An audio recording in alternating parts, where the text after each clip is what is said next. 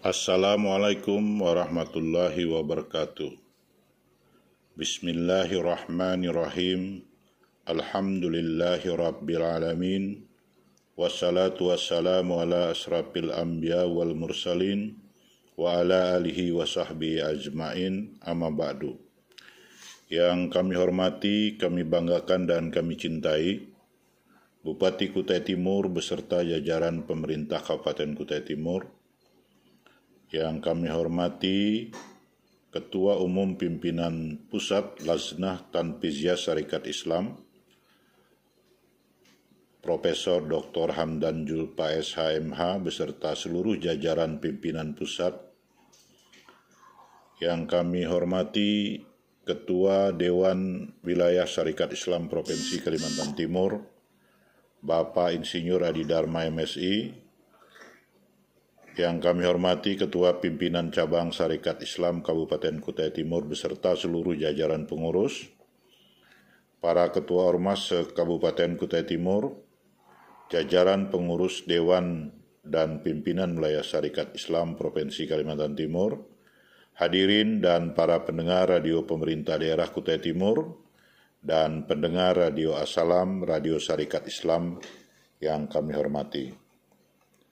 Mengawali sambutan saya ini, saya mengajak para hadirin untuk tidak henti-hentinya memanjatkan puji syukur kehadiran Allah Subhanahu wa taala atas limpahan rahmat dan karunia-Nya kepada kita sekalian sehingga kita bisa hadir dan kita bisa mendengarkan, mengikuti acara tebar pesona Ramadan kelima 1441 Hijriah di tahun 2020 ini yang diselenggarakan oleh pimpinan cabang Syarikat Islam Kabupaten Kutai Timur diselenggarakan secara virtual di tengah pandemi COVID-19 pada hari ini. Bapak Bupati yang kami banggakan dan para pendengar yang kami hormati, atas nama jajaran pengurus pimpinan wilayah Syarikat Islam Kalimantan Timur, kami menyambut baik kegiatan tebar pesona Ramadan kelima tahun ini yang diselenggarakan mengikuti kaidah-kaidah tata cara SOP pencegahan COVID-19. Ini adalah inovasi pengurus SI yang patut dicontoh oleh seluruh jajaran Syarikat Islam Kalimantan Timur. Hadirin para pendengar yang terhormat, Kementerian Agama Republik Indonesia telah menerbitkan panduan ibadah di bulan Ramadan dan Hari Raya Idul Fitri untuk mencegah penularan virus corona antara lain sebagai berikut agar kita melaksanakan ibadah sholat tarawih dan tadarus bersama keluarga inti di rumah saja.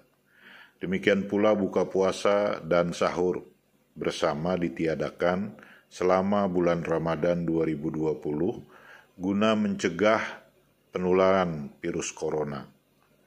Kita berharap agar kaidah tata cara ini ditaati oleh warga Syarikat Islam, khususnya di Kabupaten Kutai Timur.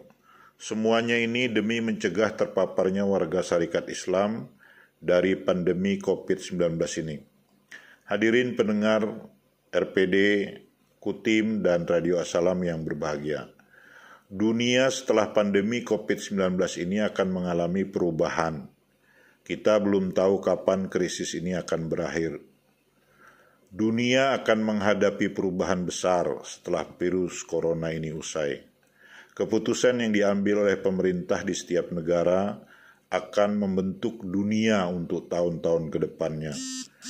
Begitulah kata-kata pembuka dari tulisan yang ditulis oleh Yuval Noah Harari sejarawan sekaligus penulis buku Sapien dan Homo Deus yang berjudul The World After Coronavirus. Tulisan ini terbit dua minggu yang lalu, 20 Maret 2020, di Financial Times. Paling tidak ada enam bidang yang mengalami perubahan menurut catatan kita. Yang pertama adalah dunia pendidikan kini dipaksa memperlakukan pembelajaran daring baik dari SD hingga perguruan tinggi selama masa pandemi ini. Tentu para orang tua termasuk warga Syarikat Islam Kutai Timur merasakan membimbing anak dalam belajar secara online. Yang kedua adalah dunia kerja, dunia organisasi kemasyarakatan dan birokrasi kini dicirikan dengan work from home, WFH. Ternyata kita bisa bekerja lebih fleksibel, efisien, dan cepat dengan media daring. Dengan hemat kertas, listrik, dan bahan bakar minyak, kita semua makin adaptif, makin sesuai, menyesuaikan diri, dan terbiasa dengan telekonferensi, lintas kota, dan bahkan lintas negara. Memang manajemen organisasi kerja sedang mengalami disrupsi, dan kita baru bisa beradaptasi secara parsial. Ketiga, dunia kesehatan memasuki revolusi industri 4.0. Saat ini ada kekhawatiran pasien untuk berkunjung ke rumah sakit. Interaksi dokter pasien di masa sekarang ini dianggap berisiko. Karena itu kita karena itu kini muncul konsultasi dokter secara daring dan obat dikirim melalui jasa ekspedisi daring. Keempat, dunia sosial sangat diuntungkan dengan berbagai platform yang memungkinkan adanya donasi secara luas dengan lebih cepat dan efisien. Di saat pandemi ini, banyak kalangan memanfaatkan platform untuk mencari dana berbagai kepentingan sosial. Bahkan artis-artis terkenal pun tanpa harus berkumpul mampu mengadakan konser amal secara daring. Kelima, dunia transportasi daring makin luas. Saat WFH ini kirim barang dan beli makanan cukup menggunakan jasa ojek daring tanpa ada rasa khawatir, artinya kita sudah percaya pada platform daring yang terkoneksi ke berbagai hal. Sistem daring seperti ini telah mengendalikan perilaku manusia. Keenam, dunia pertanian dan perikanan menghadapi cara baru. Di era pandemi COVID-19 ini, sebagian produk pertanian mengalami oversupply, di desa dan harga menjadi jatuh. Distribusi konvensional terbatas, namun kini sebagai petani menikmati penjualan secara daring dengan harga yang lebih baik. Konsumen menikmati harga yang lebih murah. Sebenarnya kebuntuan distribusi ini mesti bisa diatasi dengan instrumen blockchain untuk mengatur logistik pangan lebih efisien. Jadi pandemi COVID-19 ini secara tidak disadari menggiring kita pada kehidupan baru yang merupakan cermin revolusi industri 4.0 meskipun masih bersifat amat parsial. Apakah perubahan ini hanya sementara saja semasa pandemi ini dan berlalu begitu saja akan kita akan kembali ke pola kehidupan sebelumnya ataukah perubahan ini permanen dan sekaligus mengantar kita ke pintu gerbang revolusi industri 4.0 yang sesungguhnya. Kita semua berharap agar pandemi COVID-19 ini dapat secepatnya berakhir dan kita dapat melakukan aktivitas sebagaimana sedia kala. Tetapi warga Syarikat Islam Kutai Timur harus siap menghadapi segala perubahan yang terjadi setelah pandemi COVID-19 ini.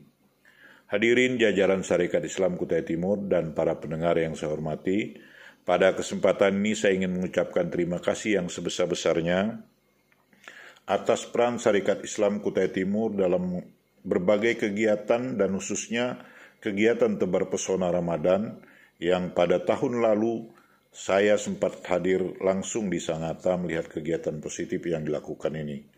Terima kasih juga kepada Bapak Bupati Kutai Timur, Porkompinda Kutai Timur atas bimbingan, pembinaan, dan bantuan, serta perhatiannya terhadap warga syarikat Islam di Kutai Timur. Terima kasih kepada pimpinan Ormas atas kerjasamanya dan dukungannya di Kutai Timur. Terima kasih pula kepada panitia pelaksana, jajaran SI Kutai Timur yang bersusah payah menyelenggarakan acara ini. Kami mohon maaf apabila dalam sambutan ini terdapat kekurangan dan kehilapan. Demikian sambutan yang dapat kami sampaikan. Sekian terima kasih kalau ada kata-kata yang kurang berkenan, hilap dan salah mohon dimaafkan. Bila hitop, bila hipisa bil haq, wassalamualaikum warahmatullahi wabarakatuh. Ketua Pimpinan Syarikat Islam tertanda HM Aswin. Terima kasih.